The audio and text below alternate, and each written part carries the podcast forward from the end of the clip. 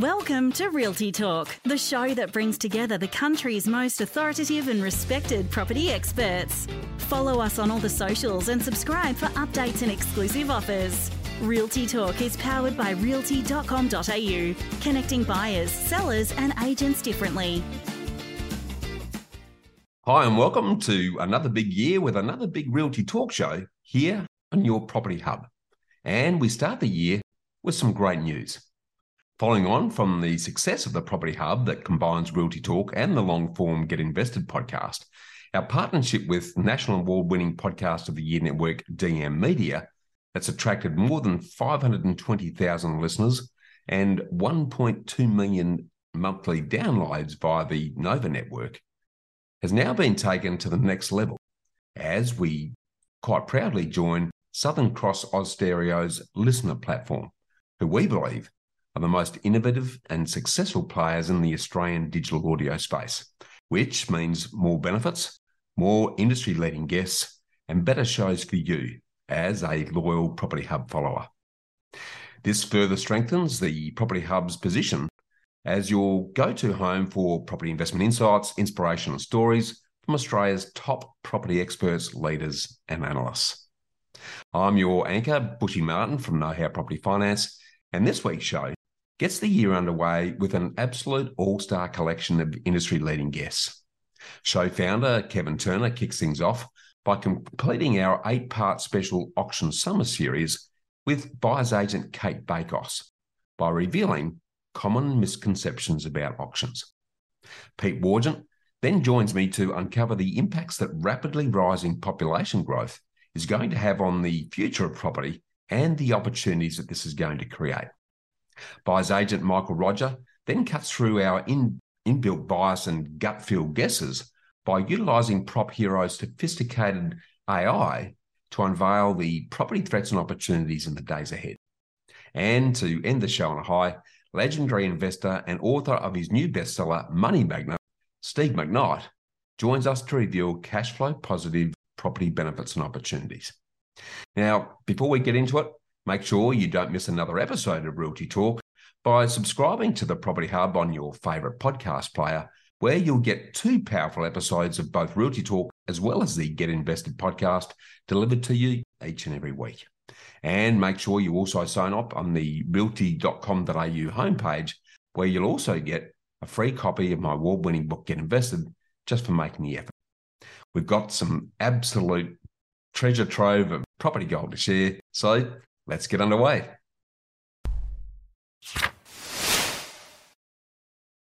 Hello, once again. In this series, uh, we're talking all about auctions, and I'm joined uh, by someone who's very skilled, knows all about auctions. Cate Bakos is a buyer's agent, uh, catebakos.com.au if you want to get more information about what Cate does.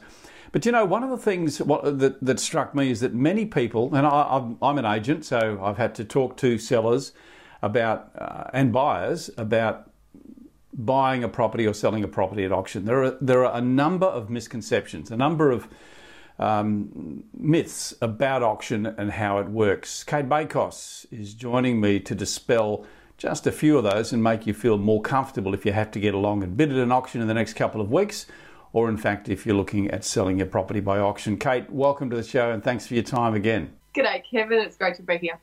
Uh, Cate, what have you found are some of the more uh, common misconceptions that you'd just like to talk about now?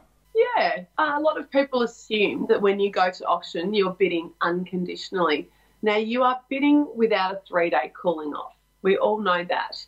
Uh, in in the various states, that, that changes a little bit, but no cooling off in Victoria for three days either side of a public auction.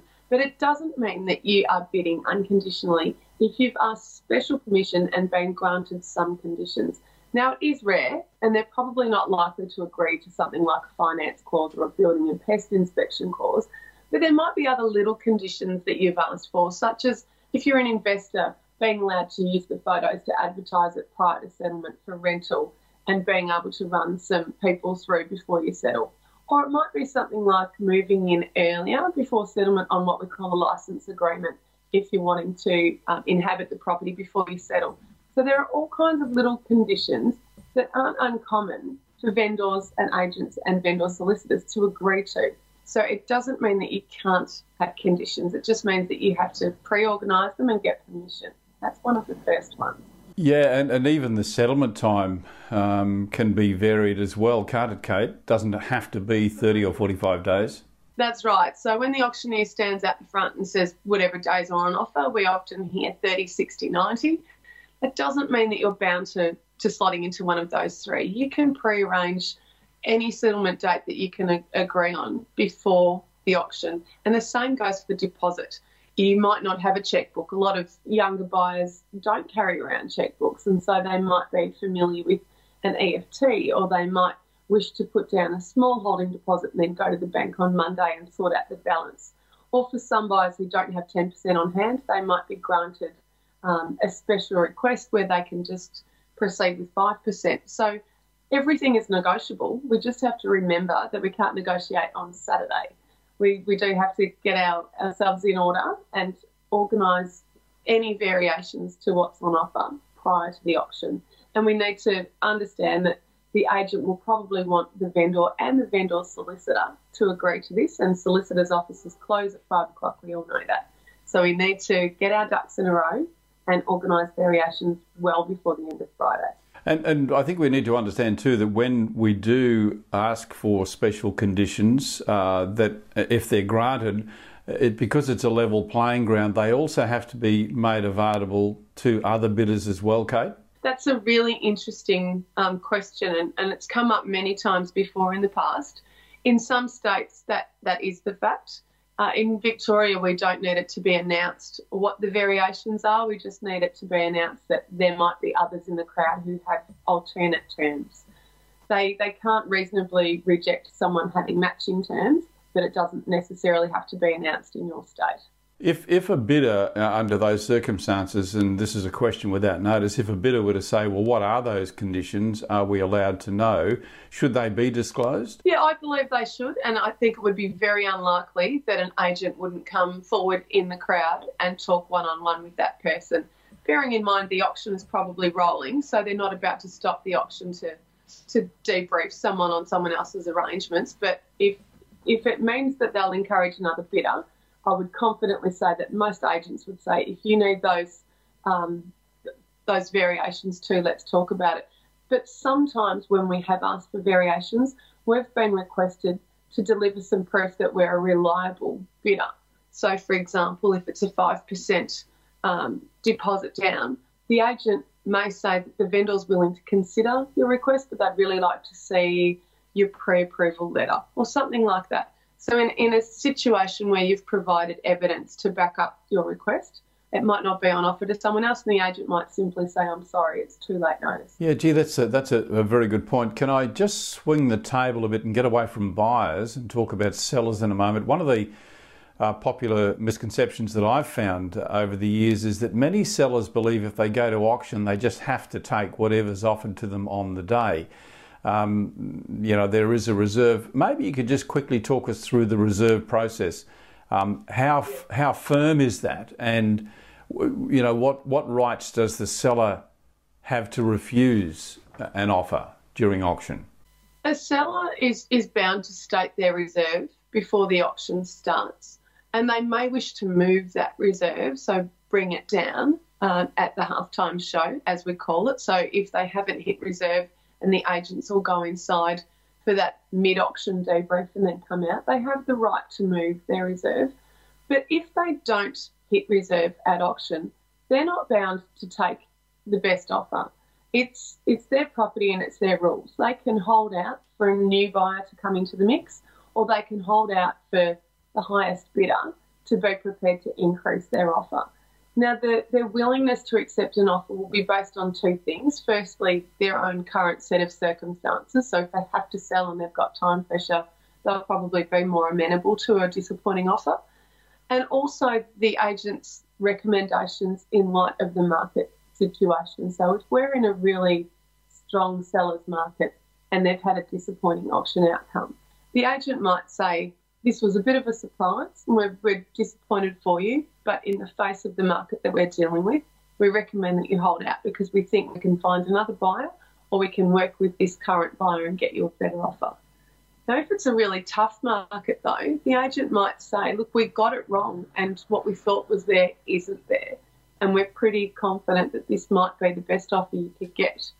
So, when it's a collaborative conversation and the agent's providing the vendor with market sentiment and their own thoughts on the campaign, it really is up to the vendor. Well spoken, Cate. Thank you so much. There's uh, so much for us to learn, and uh, we could talk to you for hours, but uh, we're out of time for now. Cate Bakos is a buyer's agent. You can reach her at her website, catebakos.com.au. Cate, thanks again for your time. It's been a blast. Thank you so much. Property deductions can save you thousands of dollars each year. To make sure you maximise deductions, you need to work with the most experienced quantity surveyor in the country. BMT Tax Depreciation is the leading specialist in the industry. They've completed over 700,000 tax deduction schedules for residential investment and commercial properties Australia wide. BMT guarantee to find double your fee in the first full financial year deductions. Call BMT on 1300 728 726 today for an obligation free quote. After a lengthy period of closed international borders, population growth hasn't been in the news much of late. So you may be interested to learn that Australia's population clock has just ticked over 26 million. And as the nation is now enjoying full employment with a genuine skill shortage, on top of the fact that COVID's reinforced that our great nation is one of the best and safest places to live and work around the world, immigration growth is right back on the agenda. So, to dig into likely population growth and its impact on property, we're joined by one of Realty Talk's most popular regulars, Pete Wargent from Buyers Buyers, who's one of the country's leaders buying uh, leading buyers agents. He's a finance and real estate expert, a multiple published author, and an all-round property and investment guru. So, welcome back to the show, Pete. Thanks, Bushy. What an intro. Yeah, great to be on as always. Yeah, thanks, mate. Uh, interesting subject, uh, given what's uh, about to occur. So, sort of set the scene.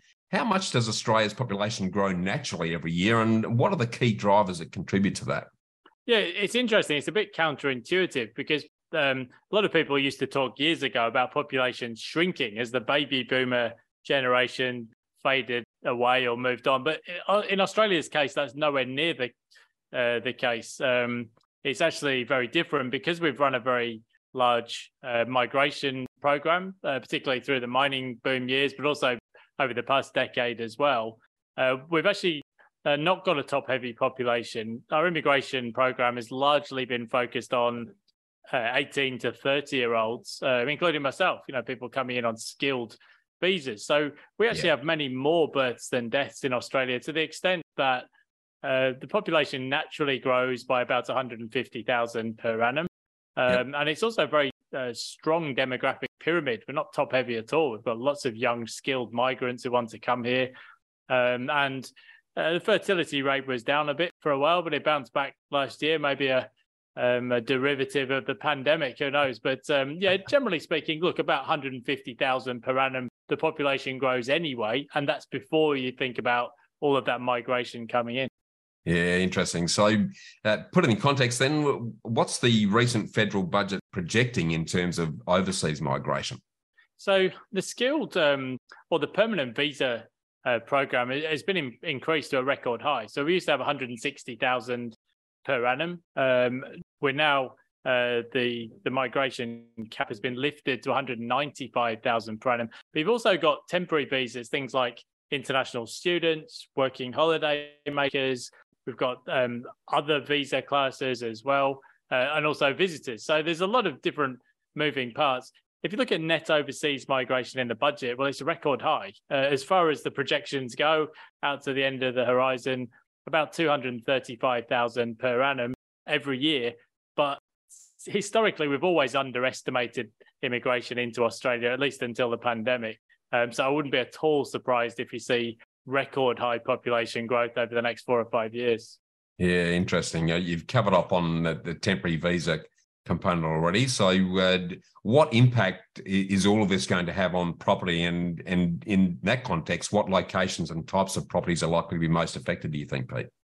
Yeah, well, the, the temporary visa um, thing is very interesting. Before the pandemic, we had about 2.3 million temporary visa holders.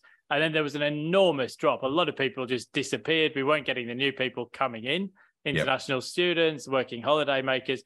All of this has shown up um, largely in a shortage of available labor. So if you go to cafes or retail outlets, you can see adverts everywhere. We need staff. I went to a place in Mooloolaba recently advertising for a head chef and waitresses and uh, people to work on the counter you know just in one one outlet so that's now changing. People are coming back into the country.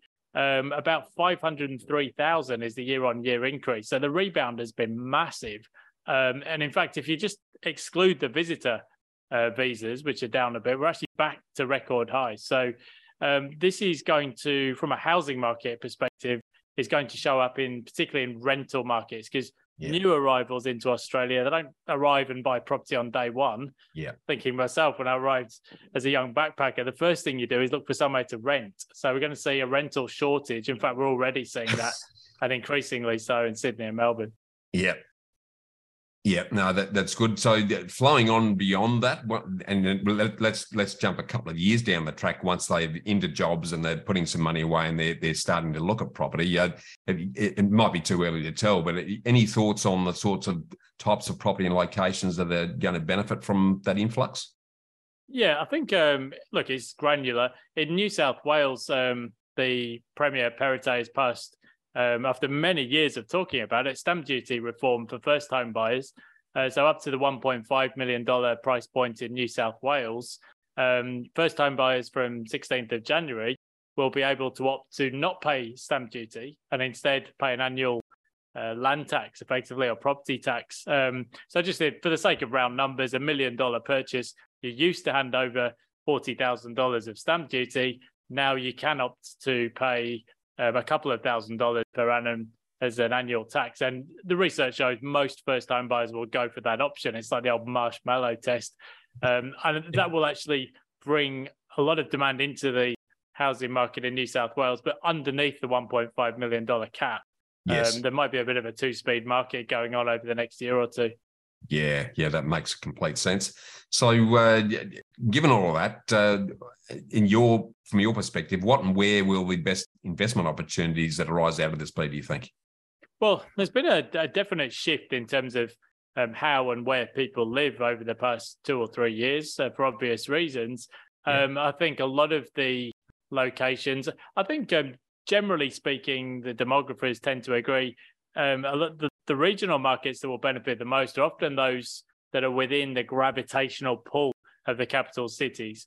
Uh, so people might not be in the office five days a week anymore, but if they're going to need to be in one or two days, they still want to be within 90 minutes, two hours of the capital cities. Yeah. Uh, so straight away, you can think of the sorts of cities that applies to. It's uh, Toowoomba, Gold Coast, um, down in Victoria. Uh, you, you, would know places like Geelong and Bendigo and Ballarat. New yep. South Wales has its own peri-urban locations, Wollongong, Central Coast, and so on. And so I think a lot of the opportunities will be there. Prices have come off a bit in some cases as interest rates have increased. Uh, generally speaking, good houses, good blocks of land close to the amenities. You know, there's the sorts of properties that tend to do well with a high land to asset ratio. Yeah, perfectly said, mate. Look, uh, really appreciate you taking the time to share these insights with us again today, Pete. And thanks again for your time on the show today. Always a pleasure. Thanks, Bushy. Thanks, mate. Well, as you've just heard, a tsunami of population growth is rapidly heading towards us as we currently sit in the doldrums of the upcoming property storm. And for those of you who have the foresight and still have the means, there's going to be some great investment opportunities in the days ahead. So if you're looking for a great quality information to better inform your property journey, Jump on buyersbuyers.com.au now, where Pete's national network of buyers agents can help you secure your next property for a highly competitive price. Stay tuned for more on your Property Hub's trusted voice for all things property here on Realty Talk. Successful property investment is a game of finance. Do you have the right team and the right game plan? Realty Talk is brought to you by Know How Property. More than mortgage brokers, Bushy Martin and his team of investment architects set you up with a sustainable strategy structured to lower your costs, tax, risk, and stress while increasing your capacity for growth. Know How has helped over 1,900 homeowners and investors secure more than $800 million in property wealth. So get set to live more, work less, and live your legacy. Want to know how to invest in your freedom? Visit knowhowproperty.com.au. To say that property is a complex, dynamic, and constantly variable asset class is a massive understatement. Yet, many try to oversimplify property's complexity into rough linear models to make big dollar decisions, or worse still, just rely on gut feel. So it's no wonder that most misread the situation and don't achieve the results that they're actually looking for. The media's straight line extrapolation of rising interest rates causing property values to fall is a good current example. It's just not that simple. So, how do you overcome our inbuilt biases and our emotional responses to better understand what's really happening with property conditions in order to make much better informed property decisions? Well, you need to turn to the exciting world of artificial intelligence that can quickly and easily interrogate multitudes of data and volumes of variables, and Prop Heroes buyers agents are leading this charge. So, to share what the data is actually saying about what's really happening with property conditions around the country, we're joined by the co founder of Prop Hero, Mickael Roger. So, welcome back to Realty Talk, Mickael. Thanks, great to be here. Great to see you again. Now, Mickael, uh, just to kick things off, what data does Prop Hero use to help determine current and future property conditions? Yeah.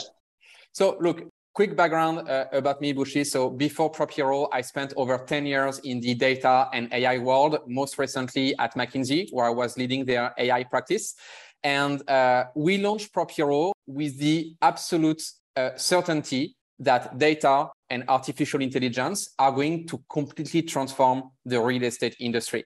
So at PropHero, we use, uh, so we track over 15,000 suburbs in Australia. We have over 200 variables, uh, over 1 billion data points that we are using that are both backward and forward looking. And to give you an idea, right? So like some of the uh, uh more advanced things that we look at, uh, we look at uh, the impact of uh, leading indicators for macroeconomics and population growth, how this impacts uh, future capital gains, how gentrification, how you can find early signs of gentrification, how you can also use climate change data to identify which areas you really don't want to, to invest and which area you really want to invest. So yeah, over 200 variables and multiple variations of these variables, over 1 billion data points. And yeah, and that's how we uh, identify our top areas and top properties to buy.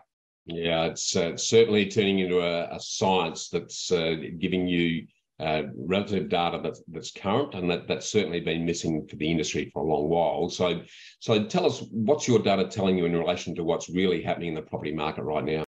So, uh, I think four uh, main insights, uh, Bushy. Number one is that yes, the market the market is going down on average, but not everywhere. And as a fact, last quarter over 40% of suburbs went up. No one talks about it, right? But 40% of suburbs went up last quarter, right? Including ours, of course. Uh, number two is that there is a massive supply issue in Australia right now. Uh, vacancies are at an all-time low at 0.8%. In Adelaide, where we've been buying for the past nine months, it's 0.2%. There is just not enough properties and too many people. And it's even more now with um, uh, new bills going down because of inflation and immigration starting again. So massive uh, supply constraints, leading to my third point, which is something completely new in the market is how rents are going to the roof in some areas. Uh, in most of our areas, I checked, on average, the rents in areas where we bought increased by 19% over the past 12 months. 19%. That's almost three times the rate of inflation. Yeah. And the issue with that, of course, many uh, terrible challenges for the people living there, right? And I think this has been pushed by many things, lack of supply, RBA rates as well, that have put that has put massive pressure on landlords. And so that's like a big thing also a massive opportunity for smart investors, right? Because in a world of inflation, some markets uh, will significantly underperform and mechanically some markets will significantly outperform inflation, which is what we are seeing right now. The fourth thing we are seeing in the data is that climate change is already affecting property prices in Australia. And I don't think we really speak about it. I know that Bushy, we talked about it one year ago, and I was thinking, hey, you know, like this is what we're seeing. Now it's a fact, right? It is a fact. Property market is being affected by climate change. You know, so we've bought, I don't know, dozens and dozens of properties around the country, actually probably hundreds. Uh, zero percent have been affected by floods, droughts, or bushfires. Not because of luck, just because we actually check for this risk.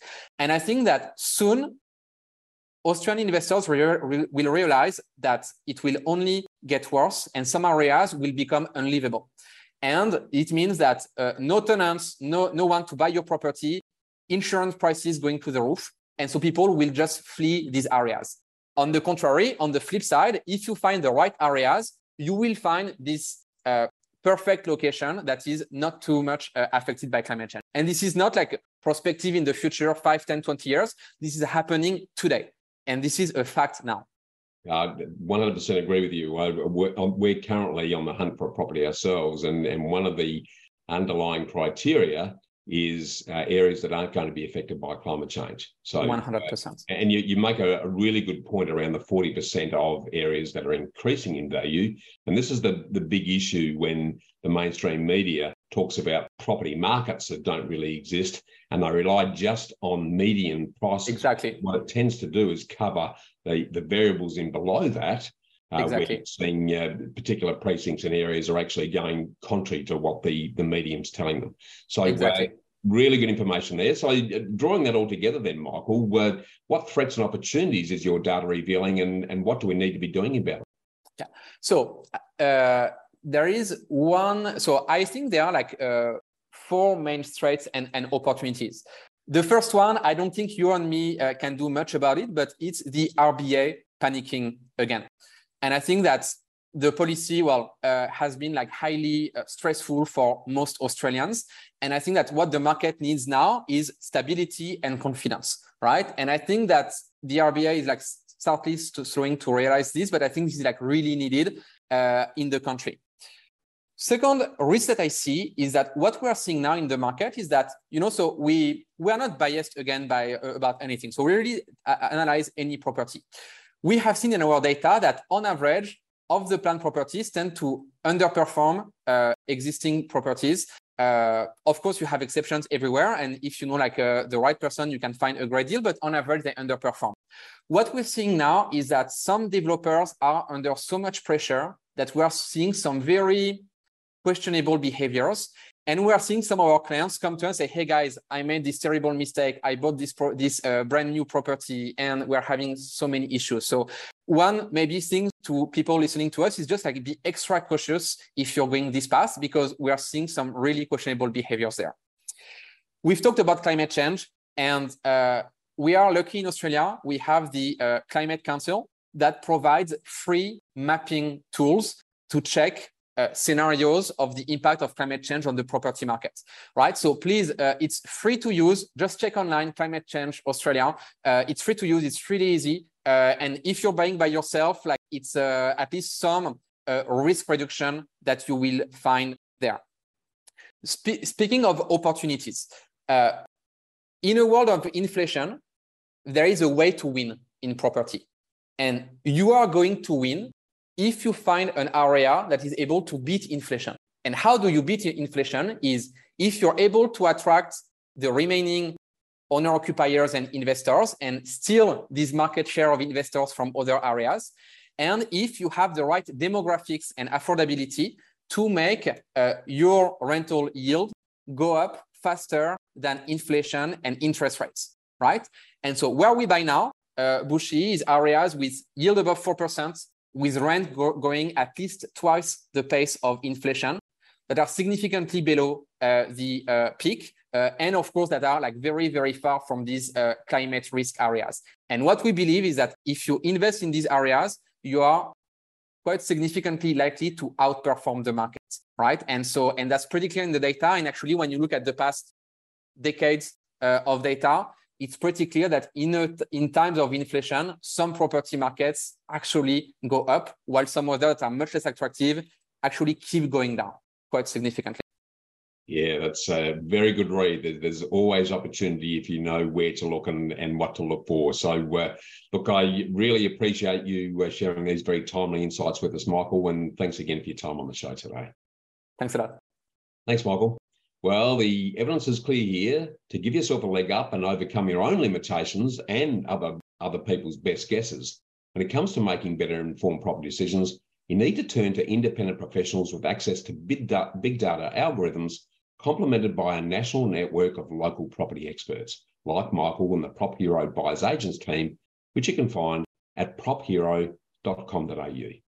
Keep watching the Property Hub's Realty Talk, your go to place for all things property.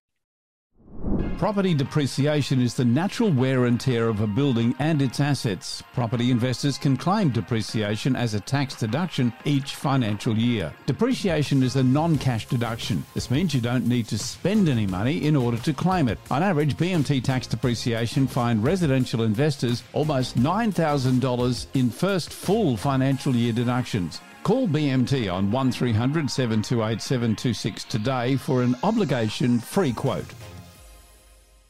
Given the COVID catalyst impact on pouring petrol on the fire of property values across the country over the last couple of years, a lot of investors are questioning whether it's still possible to find positive cash flow properties. So, to help you with this, we're joined by Australia's positive cash flow king, whose first best-selling book, From Naught to 130 Properties in Three and a Half Years, set the standard for how to use the power of positive cash flow property so you never have to work again. And he took this to a new level. And this seminal work has positively influenced, and impacted on the lives of millions of hardworking Aussies over the last 20 years. And if you haven't guessed already, we're talking about the legendary Steve McKnight. And he's just released his next bestseller, Money Magnet How to Attract and Keep a Fortune That Counts. So, as a multiple best-selling author, a self-made multimillionaire, and generous philanthropist, welcome back to the show, Steve. Thanks, Bushy. Hello, everyone. Steve, uh, I really want to get stuck into this. So, because uh, it's a great and very pertinent subject in the context of what's happening at the moment. Uh, so, uh, let's start with the obvious question Can you still find positive cash flow properties? And if so, how and where? That's a good question, Bushy. Do you want to start by having a quick chat about what a positive cash flow property is, just in case there's anyone out there who's thinking, what are we talking about today? Right, so, when you buy a piece of real estate, you can make money out of it by going up in value, capital gains, or you can make money out of it if the rent is higher than the expenses. So a positive cash flow property, as opposed to a negative cash flow property, is one where the amount of money that comes in from the rent is greater than the amount of money that goes out from the expenses. And a negative cash flow property is the opposite, one where the expenses are higher than the income and you make a loss. Yep. And a question out of the gate that people might be wondering is, well, why would anyone ever want to buy a negative cash flow investment if it makes a loss? And the answer is because some people want to speculate or take the chance that the amount the property goes up in capital gains will be more than the amount that they lose because the expenses are higher than the income. Yeah. And that's also particularly so because when it comes to negative gearing, the Australian Taxation Office will give you a tax deduction for the amount of the loss that you make. And so people who are proponents of the negative cash flow strategy, negative gearing strategy, say that here's a way for the tenant and the taxman to buy the property for you. Now, that's all fine. And that is a legitimate legal way to invest. It's great for some people, but it wasn't great for me. Yeah. Now, why wasn't it great for me? The answer to that was I wanted to be free from my accounting job. I used to work as an accountant selling my time for money. And so I asked myself this question before I'd even bought any property. How many negatively geared properties do I have to own in order to be financially free?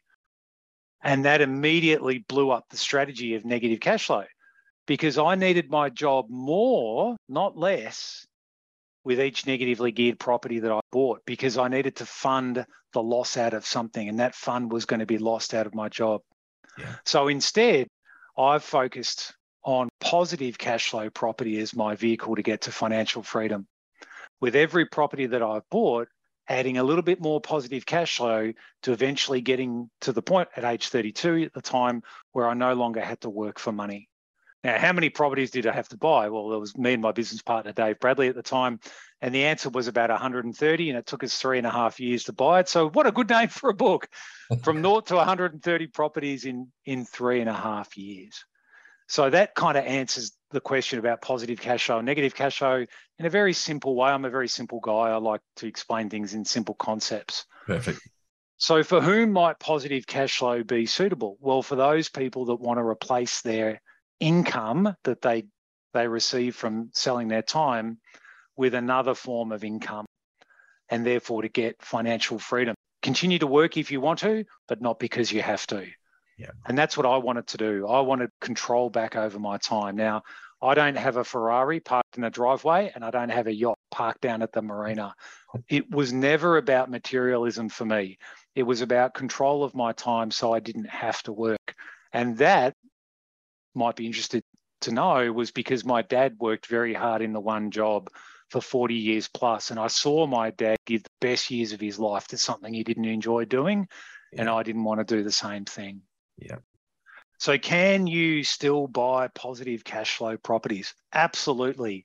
Any property where the income is higher than the expenses will be positive cash flow. Yep. What complicates it is the amount of money that people borrow. So if you're saying to me, I want to borrow 100% of the purchase price of a property and I want it to be positive cash flow, I would say you'd have about as much chance of that as me waking up with a full head of hair tomorrow. the answer is very little to none. But if you were to say, I want to buy a property and I don't need any debt, then I'd, I'd say, well, the chances are very good that it will be positive cash flow. But you need to learn how to do the numbers. And a lot of people don't know how to do the numbers. They're a bit afraid of maths or if they've never been taught. So if you don't know how to crunch the numbers on a deal, then engage an accountant or someone to help you, but better still, learn how to do it for yourself. The problem comes, Bushy, like I said, the more you borrow, the more interest you've got to pay, the more principal you've got to repay, and that can push you into negative cash flow situation. Yeah. Yeah, extremely well said there. Well, if we if we look at cash flow properties then in the current context, are there any risks and limitations in uh, looking at that opportunity as we stand? Yeah, well, the biggest danger at the moment is rising interest rates. And if rents aren't going up, but interest rates are going up, then the amount of cash flow that you, you get from your investments being squeezed. And in Australia, we can inoculate ourselves to a certain extent by fixing the interest rate.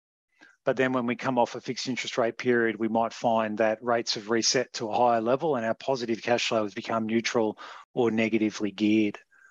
So what I say to people and, and the way that I advocate investing, and I don't know that I hear too many other people talking about investing this way, is use residential property for growth and then trade or leapfrog it as you build your capital base. And then when you get to a point when you're ready for income, then swap out of residential into commercial because, and ideally debt free commercial the commercial properties that I own, I mean, my portfolio today, people might be surprised to learn it's three properties plus a giant investment in the fund that I run.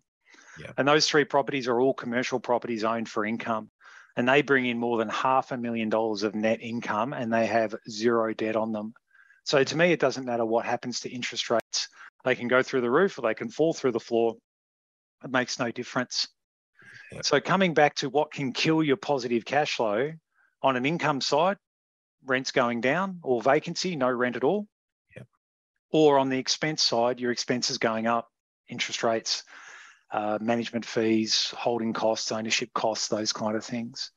And then, of course, you've also got the risk of a value slippage. If prices start going down, then just as all ships float on a rising tide, all ships sink on a falling tide as well. So they're the three things that you have to manage as a as an investor. Yeah, I love it. So uh, there's often a, a, discussion around uh, cash flow or capital growth. Uh, and you know, th- there's a lot of commentators who talk about, well, if you if you buy for cash flow, you're not likely to get that. What, what's your view on that? Are, are uh, cash flow properties likely to enjoy capital growth? I might have made that mistake before I'd even owned a property. Bushy, I had a friend come to me one day and say, "What do you think about investing in Ballarat?" Whatever you do, don't invest in regional areas. You'll never get any capital growth. And I was only repeating what someone had told me. I didn't know that to be a fact. That was just someone had said.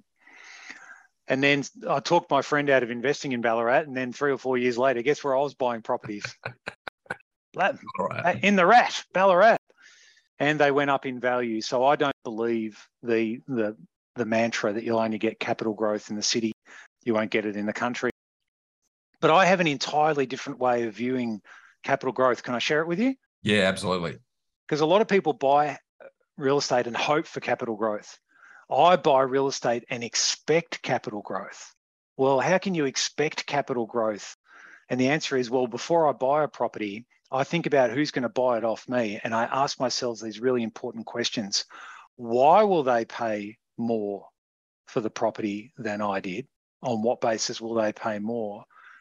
How do I make it appealing for them to buy? Now, people think that houses go up in value. Houses don't go up in value. Houses go down in value. They depreciate, right? The only thing that goes up in value is what someone believes that property is worth. So if you can sit distant to the asset that goes down in value and think, why will someone pay more for it than me? How do I use my investing skill to bring something to light that doesn't exist at the moment to increase its value greater than the cost of increasing its value to make a margin, then that's how I make my profit. So I don't buy a property expecting the market to go up. It'd be great if it does, it's gravy on top. But I buy for capital growth because I buy problems and sell solutions and use my investing skill to fix things. And that to me is the art of investing. Love it. Absolutely love that, mate. Uh, a lot of people, when I've, some some people have leveled this criticism of me. It's you know it's, it's, easy for you guys because when you did it all those years ago, it was much easier and everything else.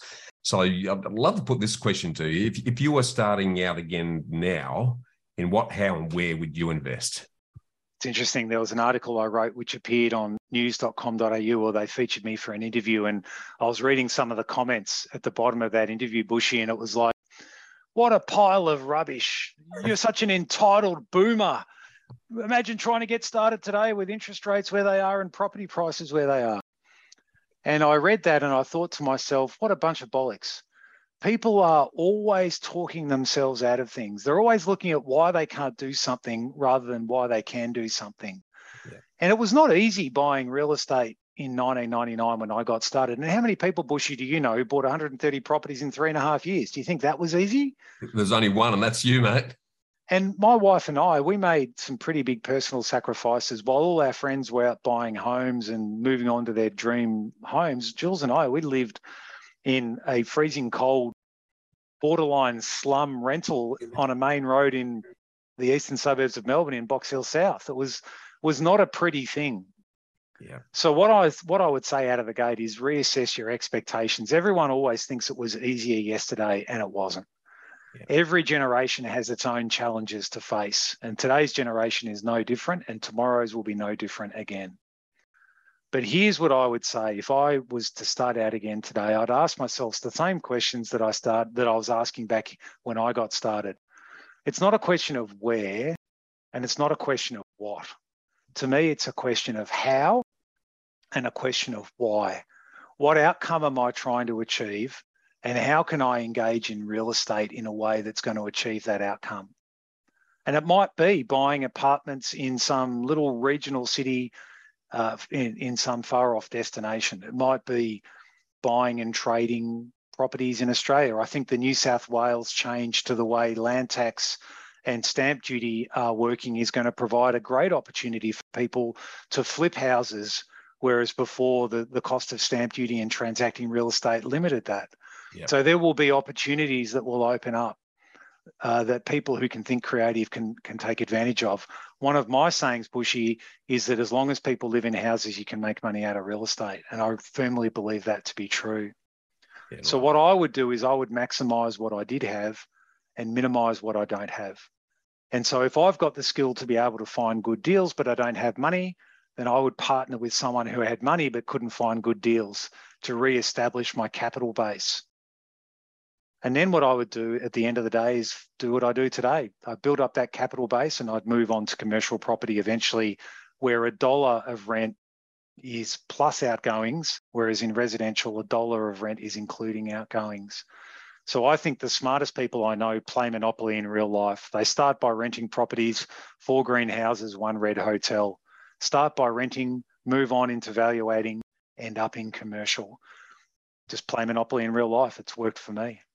Yeah, I love that, mate. Uh, and you got a beautiful way of summing it up in in a fashion that we we get straight off the bat. So I really want to thank you for these awesome insights as always, Steve, and thanks for your generous time again on the show today. You're very welcome, Bushy. Thanks, Steve. Well, as Steve is famous for saying, and he just mentioned it then, as long as people live in houses, you can make money in real estate. So it's never about when, because the best time is always now. It's more a question of how and why. To secure properties that make money from day one, because you don't want to be a property buyer who dabbles in investing, you need to be an investor who uses real estate, which is another great quote of yours, Steve. And if you want to enjoy more of Steve's words of wisdom, make sure you have a listen to our recent deep dive two part conversation on Get Invested you can hear now on novafm.com.au forward slash podcast forward slash property hub or wherever you listen to your podcasts. And if you're serious about living a, a lasting legacy that'll make a positive dent on the world and the lives of others, make sure you also grab a copy of Steve's latest bestseller, Money Magnet, that you can get now on moneymagnet.au where you'll also find a whole bunch of bonuses. Or you can get your copy from all good bookstores. You're enjoying Australia's longest running and most popular property show here on Realty Talk. Successful property investment is a game of finance. Do you have the right team and the right game plan? Realty Talk is brought to you by Know How Property. More than mortgage brokers, Bushy Martin and his team of investment architects set you up with a sustainable strategy structured to lower your costs, tax, risk, and stress while increasing your capacity for growth. Know How has helped over 1,900 homeowners and investors secure more than $800 million in property wealth. So get set to live more, work less, and live your legacy. Want to know how to invest in your freedom? Visit knowhowproperty.com.au. Now, before I leave you, here's a final thought from me. There's been a lot of negative Nelly gloom and doom in the mainstream media about the upcoming mortgage cliff in the months ahead, as the 40% or so of property loan borrowers who fixed their loans at historically low rates during COVID progressively jump to the current variable rates that are now double to triple what they were back then. Now, this may sound scary, but if you're smart enough and proactive enough, now's the time to do something about it by giving yourself a repayment parachute if you haven't done so already. Now, don't make the mistake of waiting until your fixed rate expires before considering your options, because by then it may just be too late. Now, why do I say this? Because you may get caught in a pincer capacity move where you won't be able to do anything but accept the doubling or more of your home loan repayments that your current bank or lender will revert to when your fixed rate expires. This is because your loan buying capacity will have reduced significantly with each and every past and future interest rate rise, to the point where you may no longer be able to borrow the amount of your current home loan, which means you'll have no choice but to accept your current bank's standard variable rate at the end of your fixed rate period. And this reduced borrowing capacity risk will only get worse if rates continue to rise. Now, as a rough example, on an average $600,000 home loan, for every 1% rise in rates, the average borrower's lending capacity drops by about $100,000. And we've already seen rates rise by over 3%, which means a $300,000 drop in achievable borrowing capacity or the amount that you can actually borrow. And for those of you living in areas where property values have dropped by up to 8 to 13% since the peak at the end of 2021, like some areas in Sydney and Melbourne, this may also mean that you've now in expensive lenders' mortgage insurance territory, where rates, costs, and lending restrictions are much higher and tougher. Or worse still, yeah, you may there may be some of you who borrowed the maximum when property prices peaked, and now your loan balance may be getting close to being higher than what the property is actually currently worth, which means that you're in negative equity territory and you won't be able to do anything but accept the significant jump in interest rate payments that your current bank then imposes on you. So here's the catch 22 where you're a little bit caught between a rock and a hard place. If you leave it until just before your fixed rate expires, you may no longer have the ability to refinance to a cheaper loan from the 40 odd lenders and over 2,000 different loan alternatives available from a good finance broker. And if you refinance now while you're still able to, while you won't be hit with big fixed rate break costs because rates have actually increased since you locked your loan in, your repayments will increase earlier than they need to, but are likely to be a lot less than if you wait until the death knell.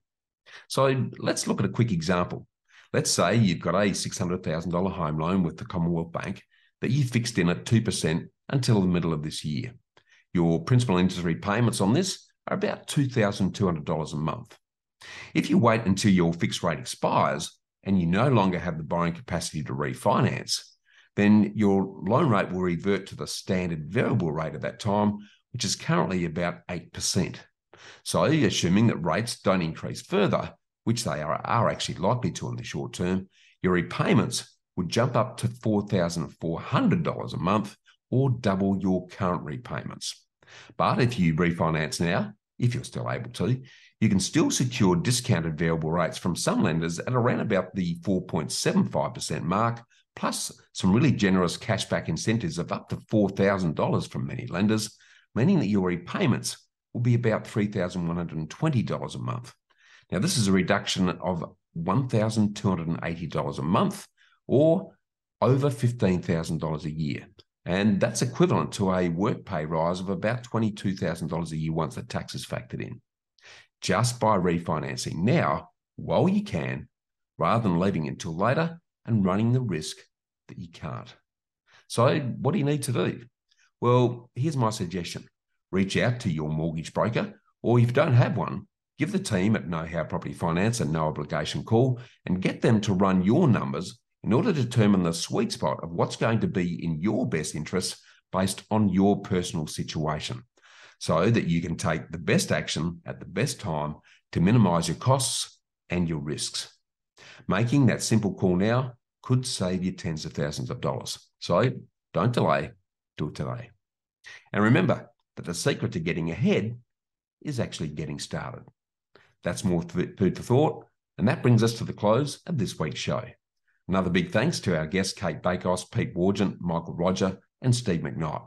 And before we go, make sure you don't miss another episode of your trusted voice for all things property by subscribing to Property Hub on your favourite podcast player now, where you'll also enjoy the Get Invested podcast delivered to you each and every week. Thanks again to realty.com.au, BMT Tax Depreciation, Apiro Marketing, and DM Media for their ongoing support. I'm Bushy Martin from Know How Property Finance, and along with Kevin Turner and the entire Property Hub Realty Talk team, we thank you for getting invested in yourself by investing in us. And I look forward to seeing you again next week. Miss something in this week's show or want to catch up on past shows? Do it anytime at realty.com.au, where we connect buyers, sellers, and agents differently.